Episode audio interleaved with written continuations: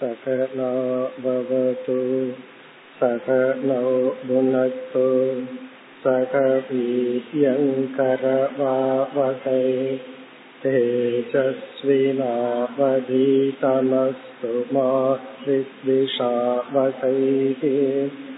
ஓம் சாந்தி சாந்தி சாந்தி. அகண்டம் சச்சிதானந்தம்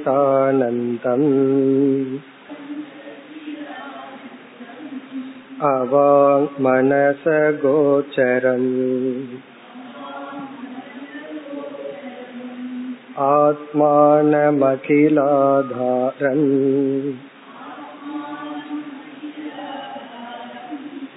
ஆஶ்ரயே பீஷ்டசித்தயே.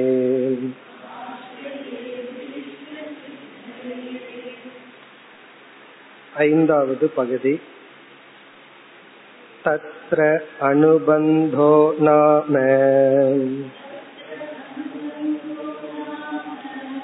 அதிகாரி விஷய சம்பந்த பிரயோஜனானி.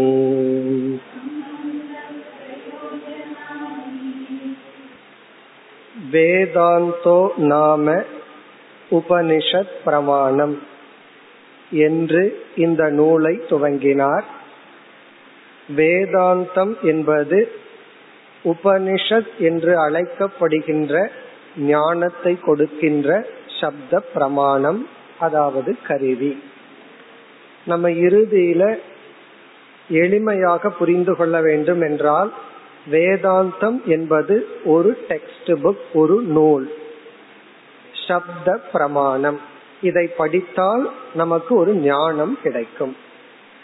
பிறகு வேதாந்தத்தை புரிந்து கொள்ள என்னென்ன நூல்களெல்லாம் உதவி செய்கின்றதோ, பிரம்மசூத்திரம், பகவத்கீதை போன்ற நூல்களும் வேதாந்தம் என்றே அழைக்கப்படும். இவ்விதம் ஆரம்பித்து இவர் வேதாந்தத்தில் என்ன விஷயம் பேசப்படும் என்பதை கூறுவதற்கு முன் அடிப்படையாக, அடித்தளமாக அனுபந்த சதுஷ்டயத்தை பேச போகின்றார். அப்படி பேசும் பொழுது இவர் என்ன கூறினார்? நான்காவது பகுதியில், நான் என்னுடைய புஸ்தகத்துக்கு, எழுதப் போகின்ற நூலுக்கு அனுபந்த சதுஷ்டயத்தை கூற வேண்டிய அவசியம் இல்லை. நான் வேதாந்தத்தை அல்லது உபனிஷத்தையே சுருக்கமாக உபனிஷத் கருத்துக்களை கூறுவதனால், உபனிஷத்துக்கும் வேதாந்தத்துக்கும் என்ன அனுபந்த சதுஷ்டயமோ அதுதான் என்னுடைய நூலுக்கும் அனுபந்த சதுஷ்டயம் என்று சொன்னார். அடுத்த கேள்வி வருகின்றது, அப்படி என்றால் வேதாந்தத்திற்கும் இவர் எழுதுகின்ற இந்த வேதாந்த சாரத்திற்கும் அனுபந்த சதுஷ்டயம் என்ன என்று கூறியாக வேண்டும். முதலில் அனுபந்த சதுஷ்டயம் என்ன என்று சொல்லித்தான் அந்த நான்கு என்ன என்று சொல்ல வேண்டும். அதைத்தான் இங்கு கூறினார். தத்ர அங்கு வேதாந்தத்தில் அனுபந்தோ நாம, அனுபந்தம் என்பது நான்கில் ஒன்று அதிகாரி, இரண்டு விஷயக, மூன்று சம்பந்தக, நான்கு பிரயோஜனம். இதையும் நம்ம சென்ற வகுப்புல பார்த்தோம்.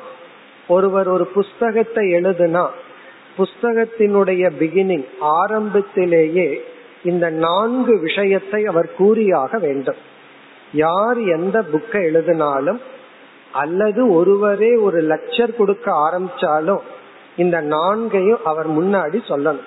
நான் யாருக்காக பேசுறேன், என்ன பேச போறேன், நான் என்னுடைய பேச்சு எந்த விதத்தில் உங்களுக்கு பயன்பட போகின்றது, என்ன பலன் உங்களுக்கு கிடைக்கும். அப்படி ஒருத்தர் புஸ்தகம் எழுதணும்னா யாருக்காக இந்த நூல் எழுதப்படுகிறது அப்படிங்கறத அவர் சொல்லணும். இரண்டாவது, நூலினுடைய சப்ஜெக்ட் மேட்டர் என்ன, நான் எந்த விஷயத்தை எழுதுறேன். மூன்றாவது, இது எப்படி இந்த பலனை இந்த நூல் கொடுக்க போகுது. நான்காவது, என்ன பலனை இது கொடுக்கும்.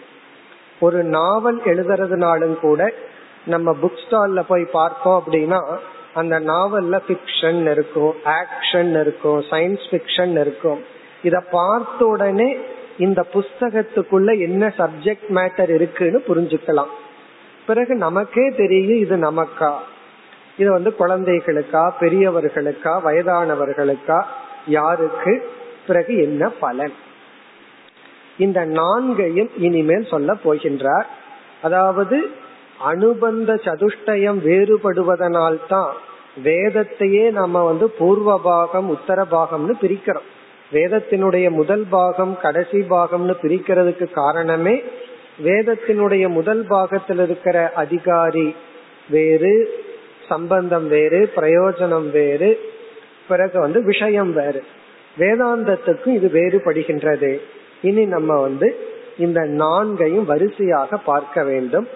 அடுத்து 7வது செக்ஷன்ல ஆரம்பித்து 26 வரை முதல் அனுபந்தமான அதிகாரியை விளக்குகின்றார். அதிகாரி என்றால் யார் இந்த வேதாந்தத்தை படிக்க தகுதி, யாருக்காக இந்த புஸ்தகம் எழுதப்படுகிறது, யார் உபனிஷத், கீதை போன்ற நூல்களை எல்லாம் படிக்க வேண்டும், படிக்கலாம், அல்லது என்ன தகுதியை வளர்த்தி கொண்டு இதை படிக்க வேண்டும், அதான் அதிகாரி. அதிகாரினா நம்ம கேண்டிடேட், யாருக்காக, அதை குறிப்பிடுகின்றார். இனி அடுத்த பகுதியில அதிகாரியினுடைய லட்சணத்தை ஆரம்பிக்கின்றார். இதுல என்ன விசேஷம் என்றால், யார் வேதாந்தத்தை படிக்கிறதுக்கு தகுதிங்கிறத சொல்லி அந்த தகுதிகள் என்ன என்பதையும் விளக்கி, அந்த தகுதிகளை எப்படி ஒருவன் அடைய வேண்டும் என்பதையும் விளக்குகின்றார். இனி நாம் அடுத்து 6வது பகுதிக்கு செல்லலாம். அதிகாரிதோ விதிவத் அதீதம் வேத வேதாங்கத்வேன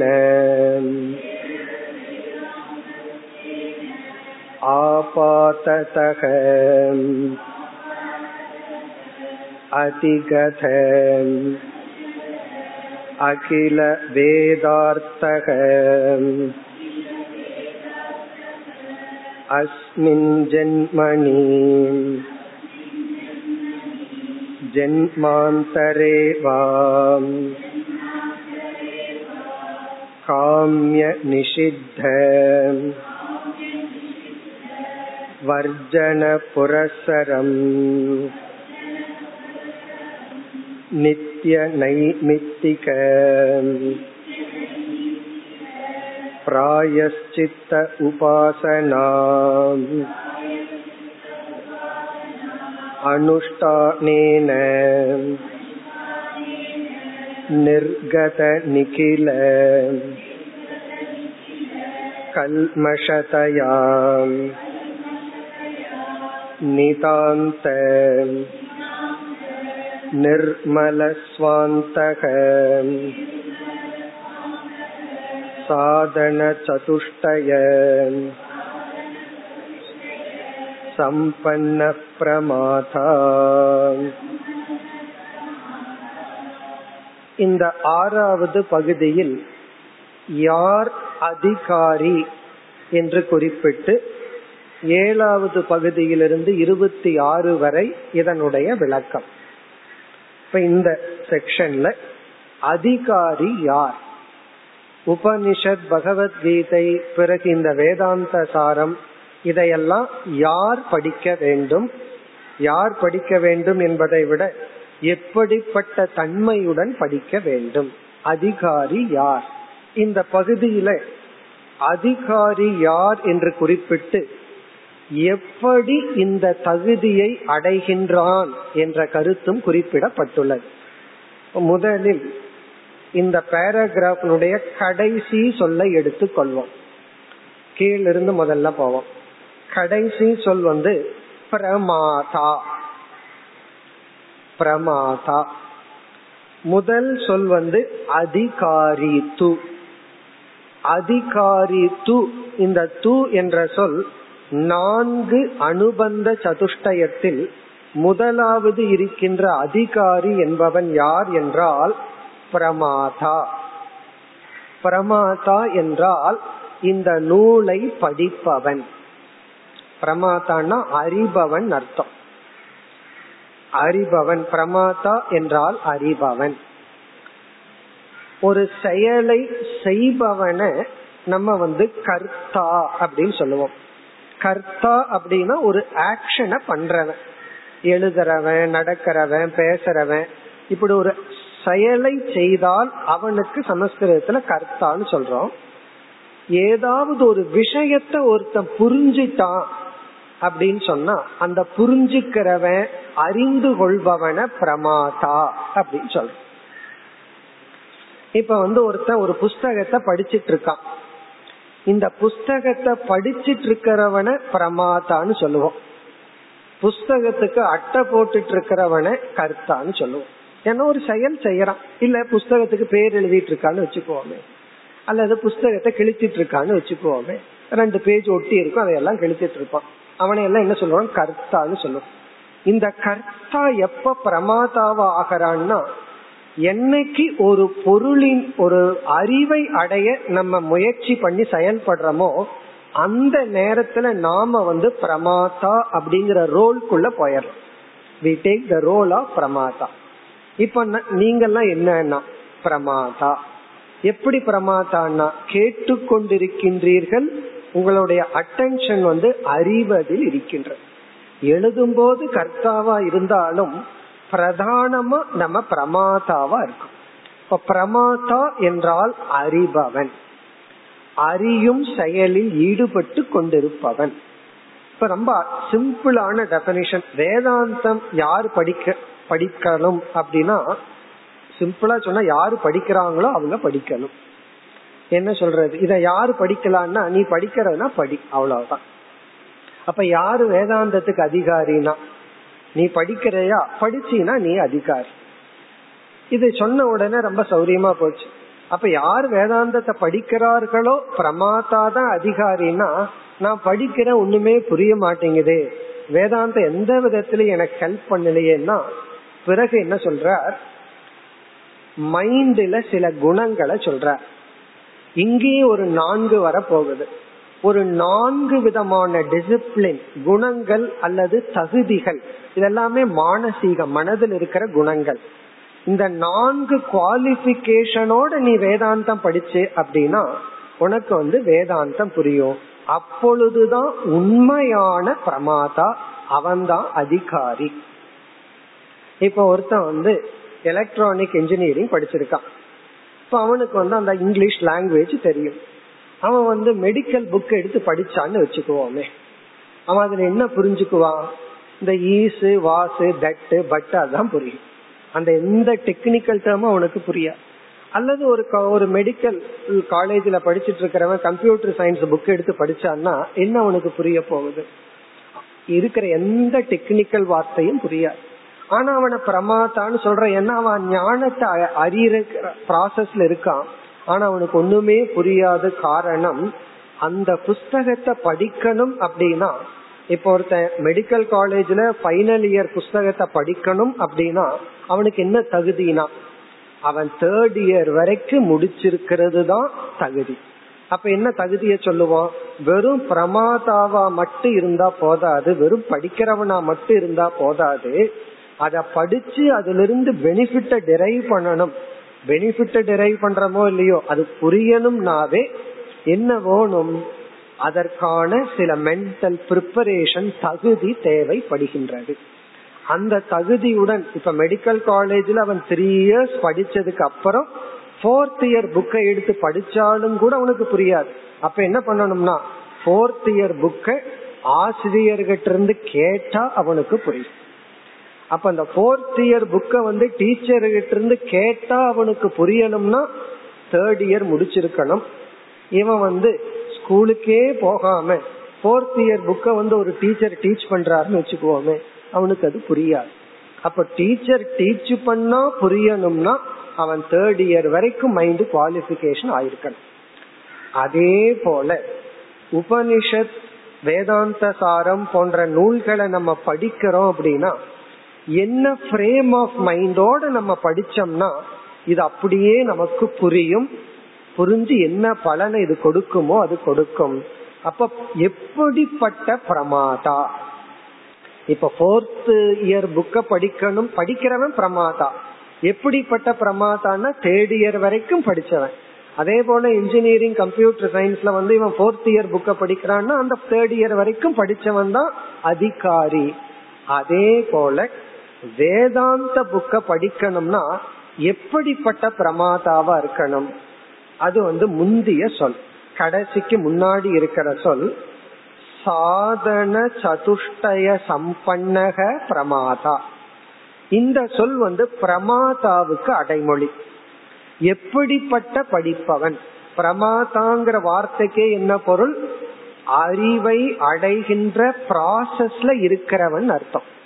இப்ப நம்ம காலேஜ்ல ஸ்கூல்ல எல்லாம் கிளாஸ்ல உட்கார்ந்துட்டு இருக்கும் போது நம்ம வந்து பிரமாதா, ஸ்டூடெண்ட் வந்து பிரமாதா. ஏன்னா அவன் என்ன ஆட்டிடியூட்ல உட்கார்ந்து இருக்கிறான், நாலேஜ் அடையணும்ங்கிற ஆட்டிடியூட்ல உட்கார்ந்து இருக்கிறான். ஒன் ஹவர் அவன் வெளியே போய் விளையாடும் போது பிடி ஹவர்ல வந்து அவன் பிரமாதா அல்ல, அவன் வந்து கர்த்தா, விளையாடுறவன். ஆனா கிளாஸ்ல உட்கார்ந்து கவனிக்கும் போது அவன் யாரு, பிரமாதா. அதே போல வேதாந்தத்துக்கு யார் பிரமாதான்னா, வேதாந்த புஸ்தகத்தை யார் குரு மூலமா கேக்குறாங்களோ அவங்க பிரமாதா. அந்த பிரமாதாவினுடைய மைண்ட் எப்படி இருக்கணும், மனதிற்குள்ள என்ன இருக்கணும், நான்கு விதமான தகுதிகள் அவனுடைய மனசுக்குள்ள இருக்கணும், குணங்கள் இருக்கணும், நான்கு விதமான ஒரு கேரக்டர். அதத்தான் இங்க சொல்லப்படுகிறது சதுஷ்டய சம்பன்னக. சம்பன்னகனா கூடி இருத்தல், சதுஷ்டயம்னா நான்கு, சாதனம்னா டிசிப்ளின்.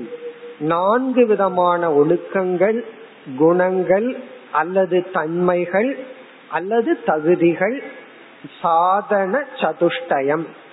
சதுஷ்டயம்னா நான்கின் கூட்டம் அப்படின்னு அர்த்தம்.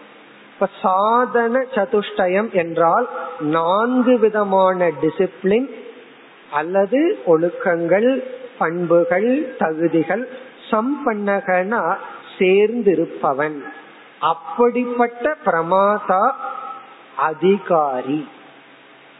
யார் சாதன சதுஷ்டய சம்பன்னக பிரமாதா. இப்ப அதிகாரிக்கு இதுதான் லட்சணம். இந்த மீதி எல்லாம் பின்னாடி நம்ம பார்ப்போம். இப்ப நம்ம இந்த பெரிய ஒரு பேராகிராஃப் போல் இருக்கிறத எப்படி கம்ப்ளீட் பண்றோம், அதிகாரி தூ சாதன சதுஷ்டய சம்பன்னக பிரமாதா பவதி. ஒரு சென்டென்ஸ் ஓவர். யார் அதிகாரி என்றால் சாதன சதுஷ்டய சம்பத்தியுடன் கூடிய அறிபவன். இங்க பிரமாதாங்கிற வார்த்தையிலேயே வேதாந்தத்தை கேட்டுட்டு இருக்கிறவன் ஆயிரும். இந்த வேதாந்த புஸ்தகத்தை எடுத்து குரு மூலியமா கேக்கிறவனுக்கு பேரு பிரமாதா. யார் ஸ்டூடெண்ட் அப்படின்னா கிளாஸ்ல போய் டீச்சர் கிட்ட உட்கார்ந்து கேக்கிறவன் ஸ்டூடெண்ட். இந்த ஸ்டூடெண்ட் என்ன குவாலிபிகேஷனோட இருக்கான், எந்த ஒரு கிளாஸுக்கு போறதுனாலும் எந்த ஒரு கோர்ஸ் படிக்கிறதுனாலும் அங்க வந்து அதிகாரித்துவம் இருக்கு. இத முடிச்சிருந்தா தான் இத படிக்கிறதுக்கு தகுதி இருக்கு. நீ வேற ஒன்னு கோர்ஸ் படிச்சுட்டு இத படிக்கணும் அப்படின்னா உனக்கு தகுதி இல்லை. இப்ப வந்து ஒருத்த வந்து மெடிக்கல் படிச்சுட்டு மெடிக்கல் காலேஜ் முடிச்சுட்டு இவன் ஹிஸ்டரியில பிஹெச்டி பண்ணணும்னு போறான்னு வச்சுக்குவோமே, அவனு ரிஜெக்ட். நீ வந்து மெடிக்கல்ல ஃபர்ஸ்ட்ல வந்திருக்கலாம், ஆனா ஹிஸ்டரியில நீ பிஹெச்டி பண்ணணும்னா எம்ஏ ஹிஸ்டரி முடிச்சுட்டு வந்திருக்கணும். அப்ப அவன் அங்க தகுதியானவன் அல்ல. அதே போல வேதாந்த நூலை எடுத்து படிச்சு குரு மூலமா கேட்க அமர்ந்தவன் பிரமாதா. அப்படி அமர்ந்தவனுடைய மனதுல சதுஷ்டயம் நான்கு விதமான சாதனைகள் சம்பன்னகன இருக்க வேண்டும். இந்த இடத்துல இரண்டு விதமான சதுஷ்டயத்தை படிச்சிருக்கோம். ஏற்கனவே அனுபந்த சதுஷ்டயம்னு பார்த்தோம். அனுபந்த சதுஷ்டயம்னா என்ன, சாதன சதுஷ்டயம், அதுல நமக்கு குழப்பம் வந்துட கூடாது. அனுபந்த சதுஷ்டயம்ங்கிறது அதிகாரி, விஷயக, சம்பந்தம், பிரயோஜனம், இந்த நான்கையும் சேர்ந்து அனுபந்த சதுஷ்டயம்னு சொல்றோம். அங்கேயும் சதுஷ்டயம்னா இந்த நான்கினுடைய சேர்க்கை. அது எதற்குனா ஒரு ஆத்தர், ஒரு நூல் ஆசிரியர் தன்னுடைய நூலுக்கு முன்னாடி கொடுக்க வேண்டிய இன்ஃபர்மேஷன் தான் இந்த நான்கு. இந்த நான்குல யார் அதிகாரி, அந்த அதிகாரிக்கு நான்கு குணம் வேணும், அது சாதன சதுஷ்டயம். இனி என்ன செய்ய போறார், இந்த நான்கு குணங்கள் என்னென்ன அப்படின்னு விளக்க போறார். இந்த 4 குணங்கள் என்னன்னு நம்ம பின்னாடிதான் பார்க்க போறோம். அது ஏற்கனவே நீங்க தத்துவபோதம் எல்லாம் படிச்சிருந்தா தெளிவா தெரிஞ்சிருக்கும். அதனுடைய லட்சணத்தை எல்லாம் தெளிவா பார்க்க போறோம். அதாவது எந்தெந்த 4 குணங்களை நம்ம வளர்த்தி கொண்டு இந்த வேதாந்தம் படிச்சா வேதாந்தம் நமக்கு புரியும். இது வந்து ஒரு விதமான குவாலிபிகேஷன். இப்ப சாதன சதுஷ்டய சம்பன்னக பிரமாதா அதிகாரி. இதுல வந்து ஒருத்தனுக்கு சாதன சதுஷ்டய சம்பத்தி இருக்கு. அதாவது என்னென்ன குணம் இருந்தா வேதாந்தம் படிச்சா புரியுமோ அது இருக்கு. ஆனா சில பேர் ரொம்ப ரேரா, அதுவும் நடக்கும், இதெல்லாம் இருக்கும். ஆனா அவன் பிரமாதாவா இருக்க மாட்டான். அப்படின்னு என்ன அர்த்தம்? வேதாந்த புஸ்தகத்தை தொடமாட்டான், சாஸ்திரத்துக்கிட்ட போக மாட்டான், தன்னை சாஸ்திரத்துக்கிட்ட ஒப்படைக்க மாட்டான்.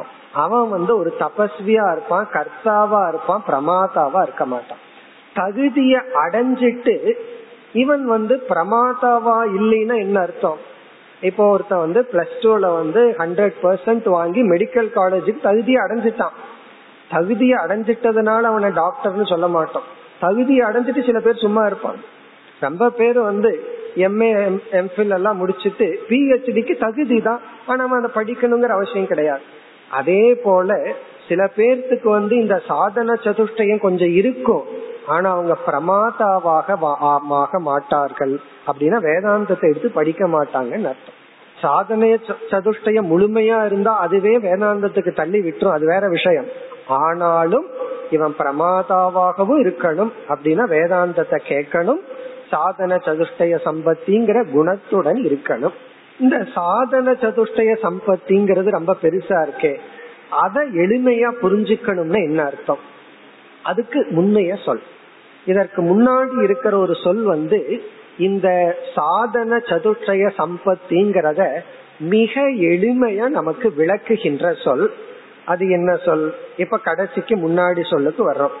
பிரமாதான என்னன்னு பார்த்தோம், சாதன சதுஷ்டய சம்பன்னு பார்த்தோம். அதற்கு முன்னாடி இருக்கிற சொல் நிதாந்த நிர்மல ஸ்வாந்தக. இந்த சொல் வந்து சாதன சதுஷ்டய சம்பன்னகங்கிற சொல்லை விளக்குகிறது. அந்த அர்த்தத்தை சிம்பிளிஃபை பண்ணி சொல்லுது, நிதாந்த நிர்மல ஸ்வாந்தக. ஸ்வாந்தக என்றால் மனம், அந்த கரணம் என்று பொருள். ஸ்வாந்தக is equal to அந்த கரணம். ஸ்வாந்தக நிர்மல, மலம்னா அசுத்தம், நிர்மலம்னா தூய்மையான. நிர்மல ஸ்வாந்தகனா தூய்மையான மனதை உடையவன். நிதாந்த என்றால் முழுமையான. நிதாந்தம்னா கம்ப்ளீட்லி, டீப்லி, ஆழ்ந்த, முழுமையான, முழுமையாக. அப்ப இதெல்லாம் சேர்ந்து படிச்சா என்ன அர்த்தம் கிடைக்குது? முழுமையாக நிதாந்த, நிர்மல தூய்மை அடைந்த, ஸ்வாந்தக மனதை உடையவன். இந்த சாதன சதுஷ்டய சம்பத்தின சிம்பிளா என்னன்னா மன தூய்மை அடைந்தவன். மன தூய்மையுடன் வேதாந்தத்தை எடுத்து படிக்கிறவன் தான் அதிகாரி. இப்ப வந்து நம்ம எப்படி கனெக்ட் பண்றோம்? அதிகாரி தூ, இந்த அதிகாரி என்பவன், அதாவது வேதத்தினுடைய கடைசி பகுதியான பிலாசபிங்கிற போர்ஷனான உபனிஷத்துக்களை யார் படிக்கலாம், அல்லது உபனிஷத் கருத்துக்களை எடுத்து விளக்குகின்ற விவேக சூடாமணி, பஞ்சதசி, வேதாந்த சாரம், இது போன்ற வேதாந்த நூல்களை, பிரம்மசூத்திரம் போன்ற வேதாந்த நூல்களை யார் படிக்கலாம் என்றால் ஃபர்ஸ்ட் பிரமாதா படிப்பவன். படிக்கிறவனே அதிகாரி தான். எப்படி படிக்கிறவனா இருக்கணும்? சாதன சதுஷ்டயத்துடன் கூடிய பிரமாதா. யார் சாதன சதுஷ்டயம்னா கடைசியில என்ன அர்த்தம்? முழுமையான தூய்மையான மனதை அடைந்தவன். ஆகவே முழுமையான தூய்மையான மனதை அடைந்தவன், அவனைத்தான் சாதன சதுஷ்டய சம்பன்னகங்கிறோம்.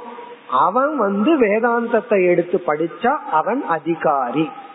வெறும் தூய்மையான மனசை மட்டும் அடைஞ்சிட்டு பேசாம இருக்கிறவன் அதிகாரி அல்ல. பிரமாதாங்கிற ரோலுக்கு வந்தவன் தான் அதிகாரி. இதுல இருக்கிற சட்டில் பாயிண்ட நம்ம பிடிச்சுக்கணும்.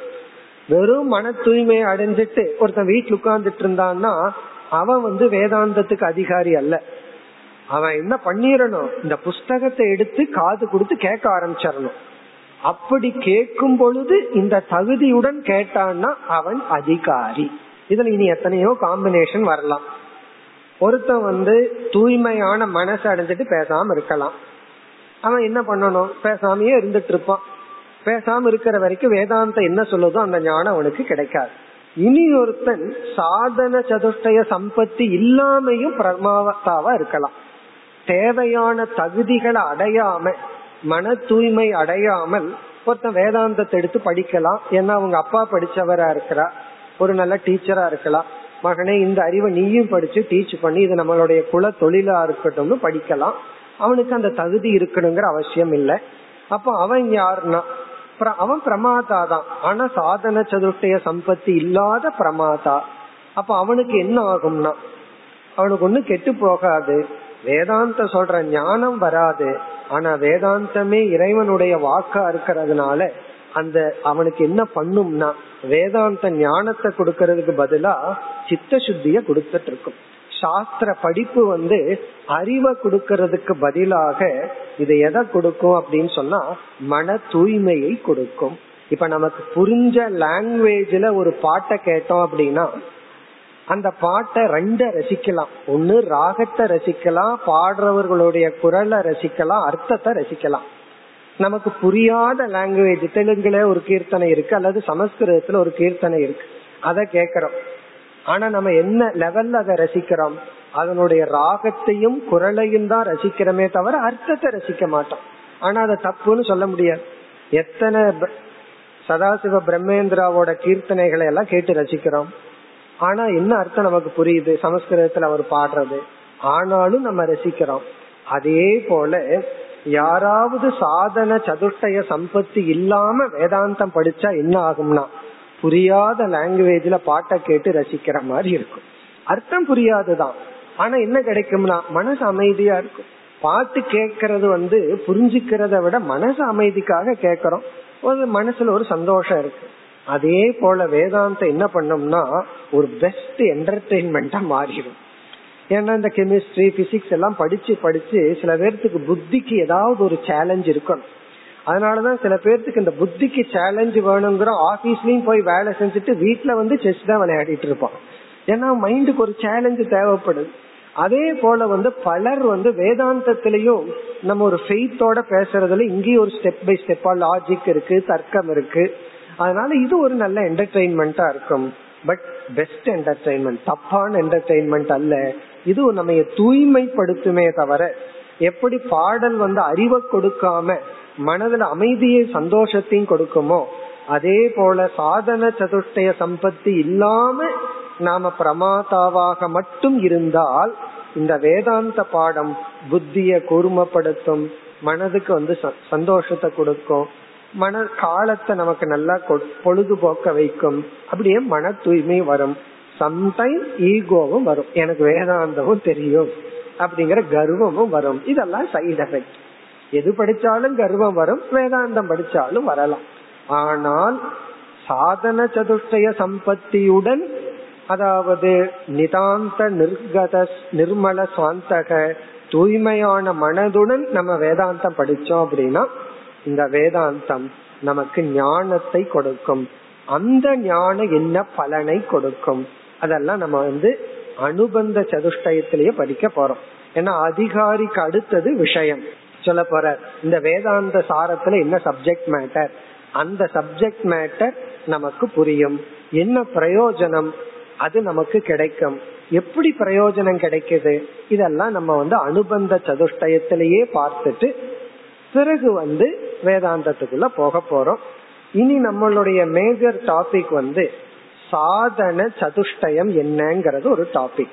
இந்த சாதன சதுஷ்டயம்னு 4 தகுதிகள் சொன்னாரே, அது உங்களுக்கு தெரிஞ்சிருக்கும். விவேகம், வைராகியம் போன்ற 4 தகுதிகள், அவைகளினுடைய லட்சணம் வரப்போகுது.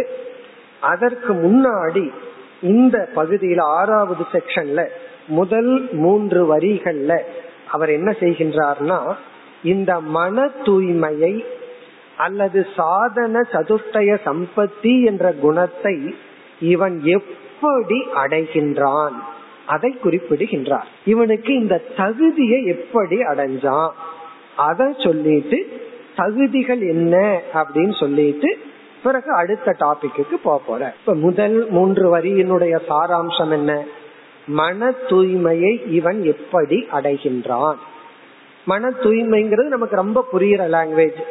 கொஞ்சம் டெக்னிக்கலா சொல்லணும்னா சாதன சதுஷ்டய சம்பத்தியை எப்படி அடைகின்றான், அதாவது தூய்மையான மனம் அப்படிங்கறத வேதாந்தத்துக்குள்ள வேற வார்த்தையில சொல்லணும்னா சாதன சதுஷ்டய சம்பத்தி. சில பேர் கேட்பாங்க, நான் தர்மப்படி வாழ்ந்தா எனக்கு என்ன பிரயோஜனம், தர்மப்படி வாழ்றதுனால என்ன பலன் அப்படின்னா மன தூய்மை கிடைக்கும். சில பேர்த்துக்கு அதே புரியாது. மன தூய்மை கிடைக்கும்னா அது கிடைக்காட்டி பரவாயில்லையே அப்படின்னு சொல்லுவார்கள். சந்தோஷம் கிடைக்கும்னா சரி சரி அப்படின்னா நான் பண்றேன் அப்படின்னு சொல்லுவார்கள். அப்ப அத மன தூய்மைங்கிறது ரொம்ப எளிமையானது. கொஞ்சம் டெக்னிக்கலா சொன்னா சாதன சதுஷ்டய சம்பத்தி கிடைக்கும். இந்த சாதன சதுஷ்டய சம்பத்தி கிடைச்சா என்னன்னா, நீ வேதாந்தம் படிச்சா உனக்கு புரியும், புரிஞ்சா என்னன்னா மோக்ஷம்ங்கிற ஒரு பலன். மோக்ஷம்னா என்ன அதெல்லாம் இவரே சொல்ல போறார். இப்ப முதல் 3 வரியில என்ன சாரம்? எப்படி ஒருவன் இந்த தகுதியை அடைகின்றான்? தயானந்த சாமிஜியிடம் ஒருவர் ஒரு கேள்வி கேட்டார், யாரு வேதாந்தத்துக்கு தகுதி அப்படின்னு. சாமிஜி ரொம்ப எளிமையா பதில் சொல்லணும்னு என்ன சொன்னார், நீ அவனுக்கு டீச் பண்ணி பாரு, புரிஞ்சா தகுதியுடையவன்னு புரிஞ்சுக்கோ, புரியலனா தகுதி இல்லைன்னு புரிஞ்சுக்கோ அப்படின்னா. இப்ப யாரு தகுதினா, ஒரே ஒரு சான்ஸ் சொல்லி கொடுத்து பாக்குறது, அவனுக்கு புரிஞ்சா அவனுக்கு தகுதி இருக்குன்னு அர்த்தம், புரியலனா தகுதி இல்லைன்னு அர்த்தம் அப்படின்னா.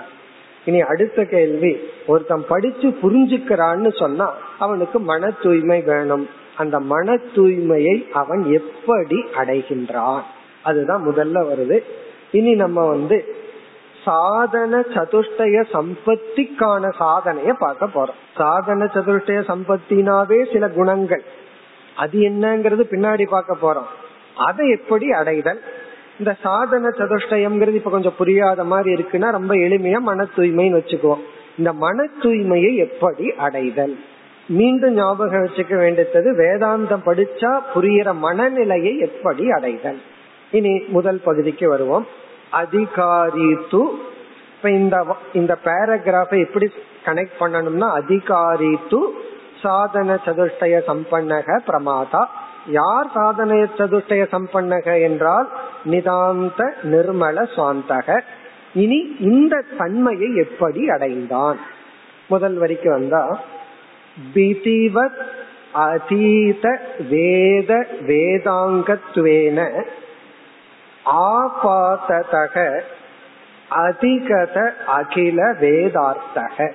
ஒருவன் உபனிஷத் புஸ்தகத்தை படிக்கணும்னு ஆர்வம் அதை எடுத்து படிக்கணும்னாவே அவனுக்கு பேசிக்கா சில அறிவு அவனுக்கு தேவை. பேசிக்கான அடிப்படையான சில அறிவுகள் அவனுக்கு தேவை. அதை இங்க குறிப்பிடுகின்றார். இதுல ஆபாததக அதிகத அகில வேதார்த்தக, அந்த பகுதிக்கு வருவோம். முதல் வரியில கடைசி பகுதியிலிருந்து ஆபாததக, இந்த விதிவத் அதீத வேதாங்கத்வேனங்கறத பிறகு பார்ப்போம். ஆபாததக, இந்த ஆபாததக அப்படின்னா அறகுறையாக அப்படின்னு அர்த்தம், அதாவது வேக் நாலேஜ் அர்த்தம். ஆபாததகனா ஏதோ அறகுறையா, தெளிவில்லாமல், முழுமை இல்லாமல். அதாவது ஒருத்தர் ஒரு புஸ்தகத்தை கொடுக்கறாங்க நம்ம கிட்ட படிக்க சொல்லி, நம்ம முழுமையா படிக்காம ஃப்ரண்ட் பேஜ் இடையில பின்னாடி கொஞ்சம் கொஞ்சம் அப்படியே புரட்டி பார்த்து அவர்கிட்ட கொடுக்கறோம். எப்படி ஃபுல்லா படிச்சீங்களான்னா ஏதோ படிச்சேன் அப்படிங்கிறமல்ல, அதுக்கு பேர் தான் ஆபாததக. ஆபாததகனா just general knowledge, not specific knowledge. முழுமையான ஞானம் இல்லாமல் பொதுவான ஞானம். இப்போ ஒரு ரோஜா பூவை பார்க்கிறோம், நமக்கு என்ன ஞானம் இருக்கு அந்த பூவுல? ஆபாததக, இது ஒரு பூ அப்படிங்கிற ஞானம் தான், ஜெனரலான நாலேஜ். பட் அந்த பூவை பத்தி ரிசர்ச் பண்றவன், பிஹெச்டி பண்றவனுக்கு என்ன ஞானம் இருக்கும்? ஸ்பெசிபிக் டீடைல் நாலேஜ் இருக்கும். எந்த டீடைல் நாலேஜ் இல்லாம காமனா ஜெனரலா இருக்கிற அறிவுக்கு பேரு ஆபாத ஞானம்.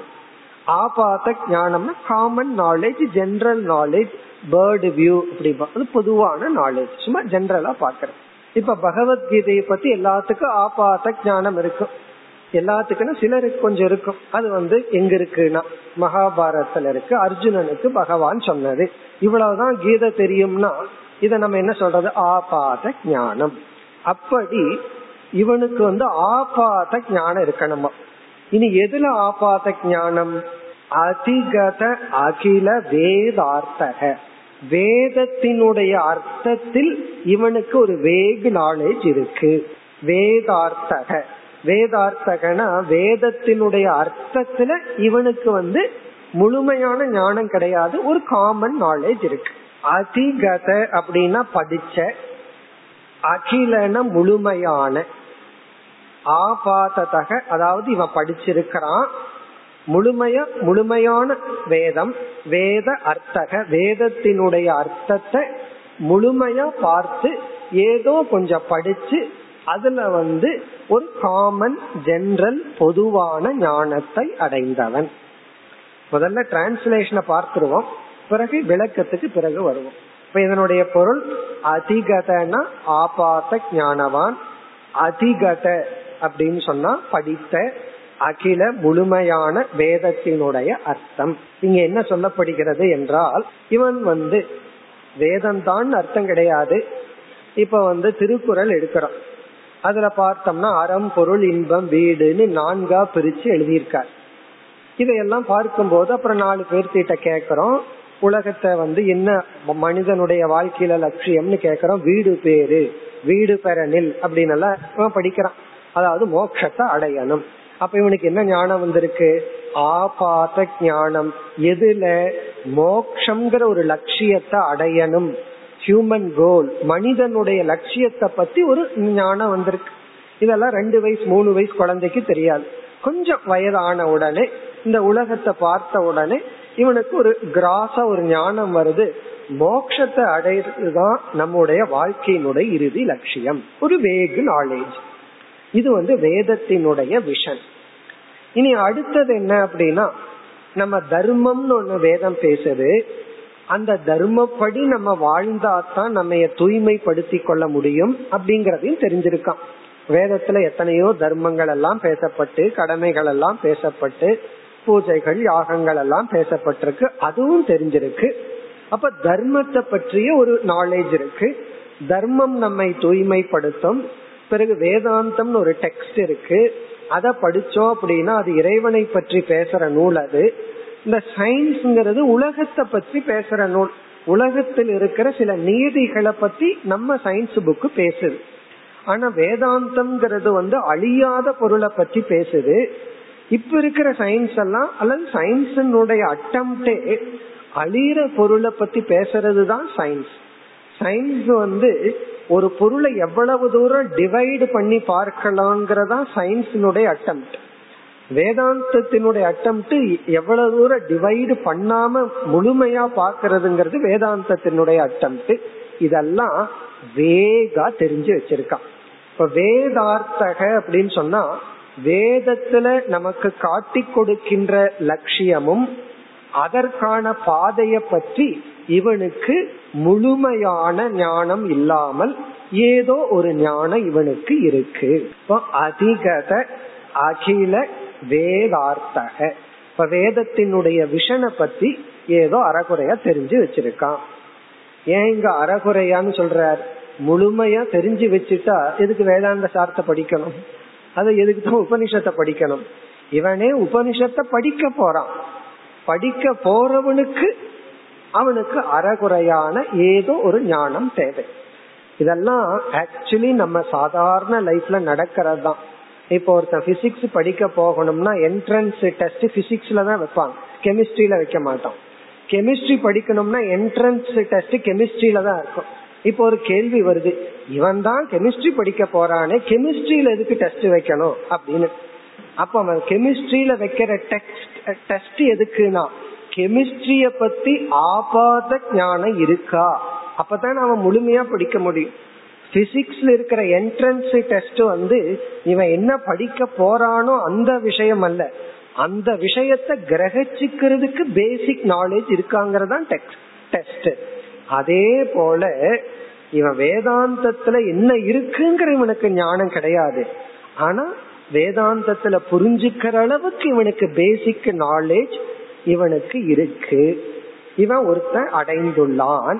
சரி, இந்த ஞானம் இவனுக்கு எப்படி வந்துச்சு, எப்படி வேதத்தினுடைய விஷன் இவனுக்கு கிடைச்சது? அது முதல் பகுதியில் விதிவத் அதீத வேத வேதாங்கத்வேன. இந்த சொல் இந்த வேதத்தினுடைய அர்த்தம் இவனுக்கு வேக எப்படி கிடைத்தது அப்படின்னு விளக்குகின்ற சொல். ஆபாத ஞானத்தை இவன் எப்படி அடைஞ்சான் அப்படிங்கறத இந்த முதல் வரி விளக்குது. நம்ம இரண்டாவது வரியில என்ன பார்த்தோம்? ஆபாத ஞானத்தை அடைஞ்சிட்டான். எதுல? வேதத்தினுடைய அர்த்தத்தை கிராஸா புரிஞ்சு வச்சுட்டான். இவனுக்கு எப்படி வேதத்தினுடைய அர்த்தம் கிராஸா புரிஞ்சுது? அது விளக்கப்படுகிறது. விதிவத் என்றால் முறைப்படி, அதீத படித்த, வேத வேதாங்கத்வேன. என்ன சொல்றார்? நம்மளுடைய சம்பிரதாயத்துல சிறு வயதிலிருந்து இந்த வேத அத்தியனம் பண்றதுங்கிறது ஒரு பார்ட் ஆஃப் லைஃப். வேதத்தை படிக்கிறது அப்படிங்கிறது இப்ப என்ன ஆயிருக்கு? சின்ன வயதுல முறைப்படி வேதத்தையும் வேதத்தை புரிஞ்சுக்கிறதுக்கான சில அங்கங்களையும் இவன் படிச்சிருக்கான்.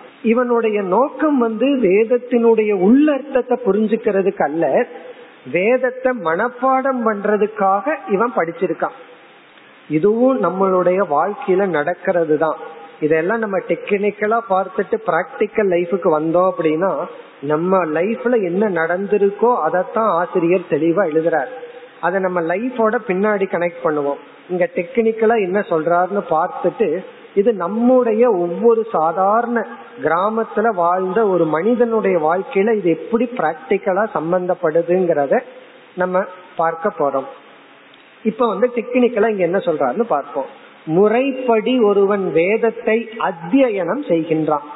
சின்ன வயசுல வேதத்திலிருந்து ஒரு பகுதியை எடுத்து மனப்பாடம் பண்ண சொல்லி அப்பா அப்பாலாம் சொல்லி கொடுப்பார்கள். இவன் குருகுலத்துக்கு போனாலும் அவன் என்ன சாஸ்திரம் படிச்சாலும் வேதம் படிக்கிறது ஒரு பார்ட்டா இருக்கு.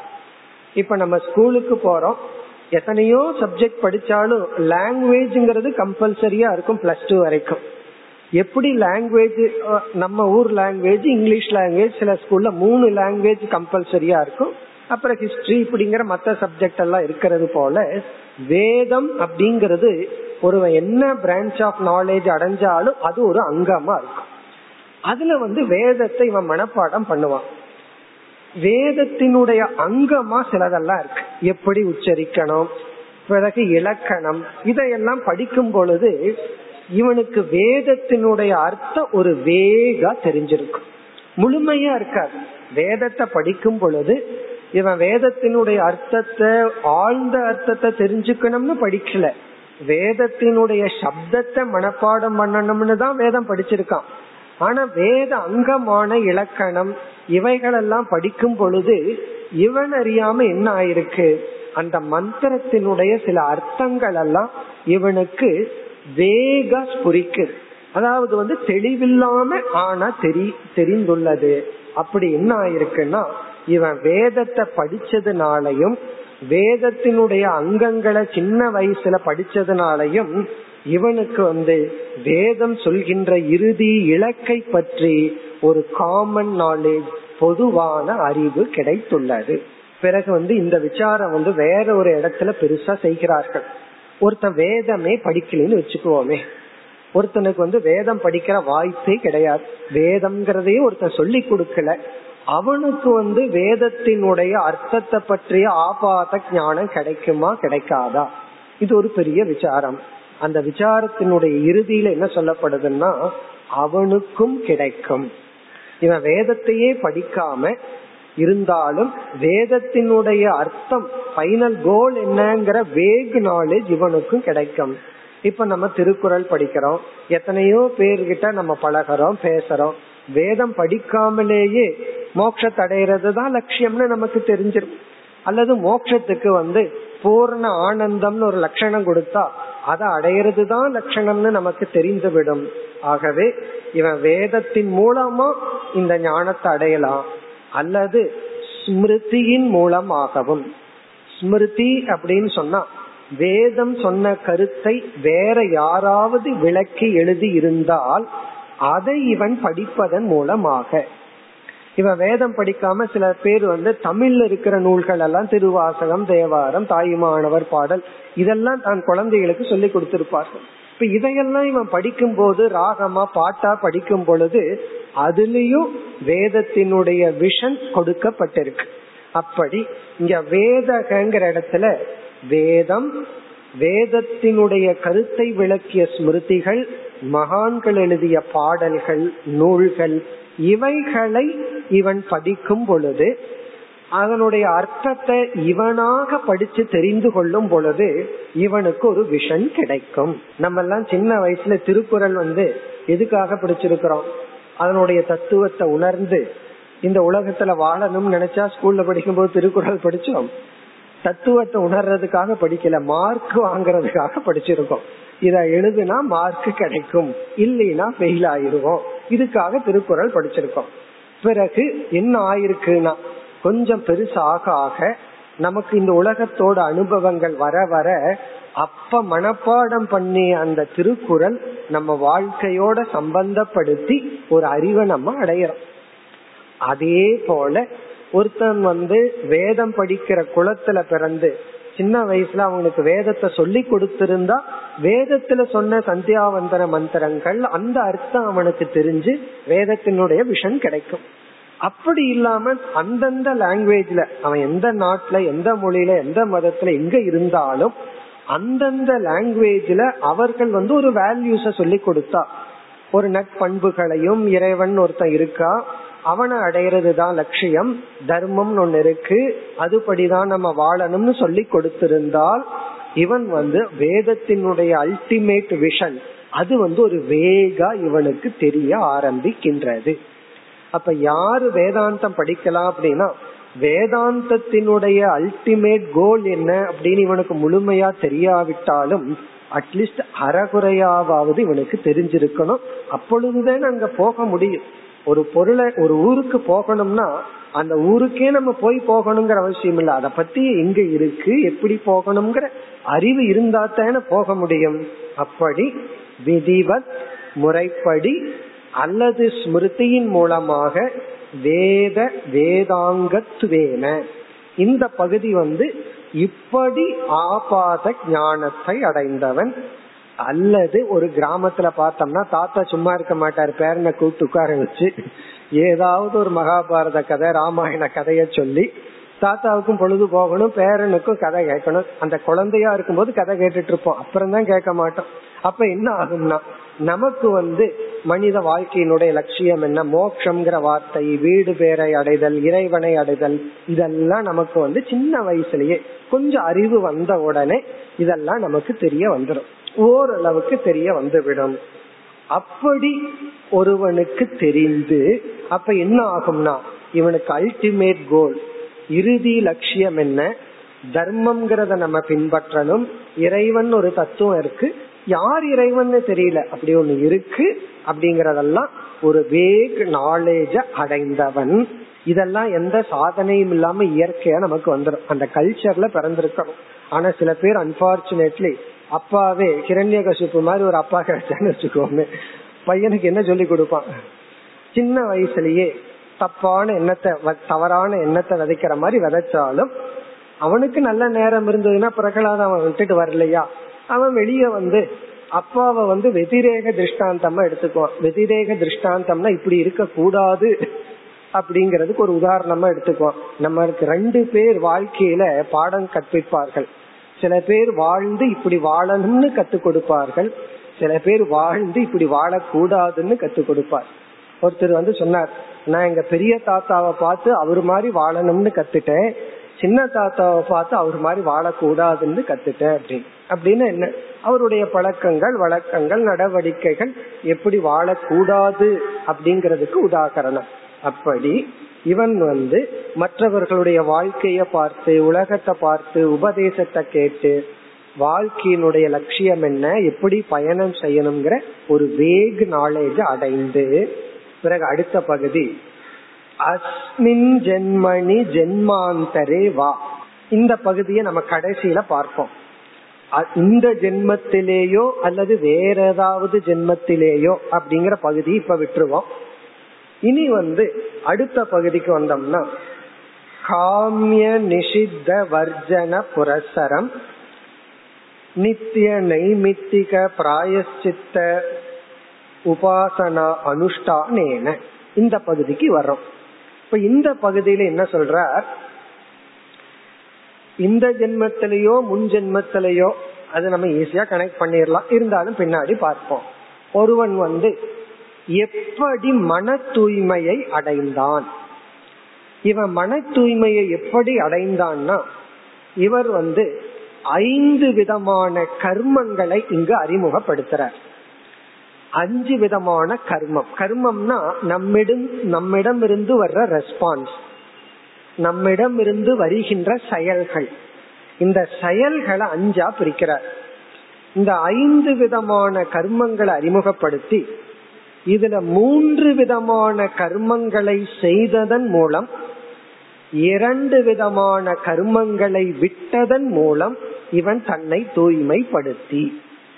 அந்த 5 விதமான கர்மம் என்ன, முதல்ல கர்மம்னா என்னன்னு தெரிஞ்சுக்கணும். இந்த கர்மம்ங்கிற வார்த்தை தமிழ்ல சொல்லும் போது கொஞ்சம் பயமா இருக்கு. சில சமயம் ஏதாவது பிடிக்கல மோசமா இருந்தா கர்மம் கர்மம்னு திட்டுறோம். அதனால தமிழ் கர்மத்தை விட்டுட்டு சமஸ்கிருத கர்மத்துக்கு வந்துடுவோம். தமிழ் கர்மம்னா ஏதோ கர்மம்னா சரியில்லை மோசம் அப்படின்னு அர்த்தம், அதல்ல. இங்க கர்ம என்றால் நம்மிடம் இருந்து உருவாகின்ற செயல்கள். அது உடல் ரீதியா, சொல் ரீதியா, மனம் ரீதியா எப்படி வேணாலும் வரலாம். Action action born out of our body, நம்ம உடம்புல இருந்து வர்ற செயல்கள். அந்த செயல்கள் சிலத நித்திய கர்ம இந்த மாதிரி எல்லாம் பிரிக்கிறோம். அதாவது நம்மளுடைய கடமைகள், இப்படி எல்லாம் நம்ம செயல்களை பிரிக்கிறோம். அந்த 5 என்னங்கறத மட்டும் இப்ப பார்த்துட்டு விளக்கத்தை பிறகு பார்ப்போம். ஒன்று நித்திய கர்ம, ஒன்று நித்திய கர்ம. நித்திய கர்மன்னா நம்மளுடைய டியூட்டி, இதெல்லாம் ஆசிரியரை விளக்க போறார். இரண்டாவது நைமித்திக, நைமித்திக கர்ம. மூன்றாவது காமிய, காமிய கர்ம. நான்காவது பிராயச்சித்த, பிராயச்சித்த. ஐந்தாவது நிஷித்த, நிஷித்த. நித்திய நைமித்திக காமிய பிராயச்சித்த நிஷித்தன்னு 5 விதமா நம்மிடம் இருந்து வருதான். அதாவது நம்ம தர்மப்படி செய்ய வேண்டியதை செஞ்சா அது நித்திய கர்மத்துல வரும். நிஷித்தம்னா செய்யக்கூடாததை செஞ்சோம்னா, சாஸ்திரத்துல இதெல்லாம் செய்யக்கூடாதுன்னு சொல்லியிருக்கு, அதையெல்லாம் செஞ்சா நிஷித்த. இப்படி நம்மிடம் இருந்து வர்ற 5 form ஆஃப் ஆக்ஷனை இதுல 3 ஃபாலோ பண்ணி 2 அப்படியே தவிர்த்து அதன் மூலமாக தன்னை தூய்மைப்படுத்தியவன் என்று சொல்ல போற. அதாவது இதனுடைய சுருக்கம் என்னன்னா, கர்மயோக வாழ்க்கையை மேற்கொண்டு மன தூய்மையை அடைந்தவன். ரொம்ப சுருக்கமா சொல்லணும், மன தூய்மையை எப்படி அடைந்துள்ளான். மன தூய்மை 2 பார்ட்டா பிரிக்கிறோம்.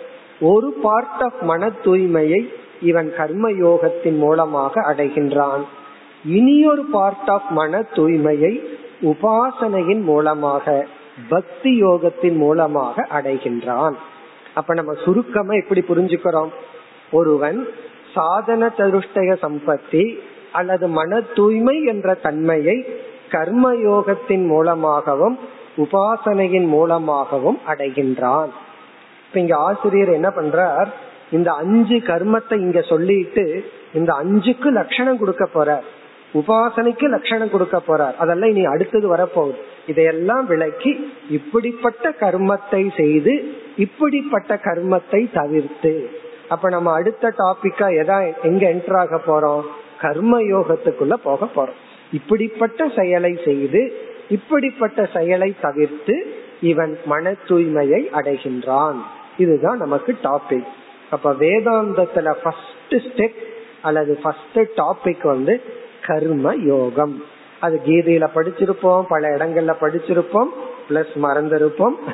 அதனால இப்ப என்ன பண்ண போறோம், நம்ம இனி கர்ம யோகத்துக்குள்ள என்ட்ராக போறோம். அதத்தான் இங்க ஆசிரியர் விளக்குகின்றார். அடுத்த வகுப்பில் ஆரம்பிப்போம். ஓம் பூர்ணமத பூர்ணமிதம் பூர்ணாத் பூர்ணமுதச்யதே பூர்ணஸ்ய பூர்ணமாதாய பூர்ணமேவாவசிஷ்யதே. ஓம் சாந்தி சாந்தி சாந்தி.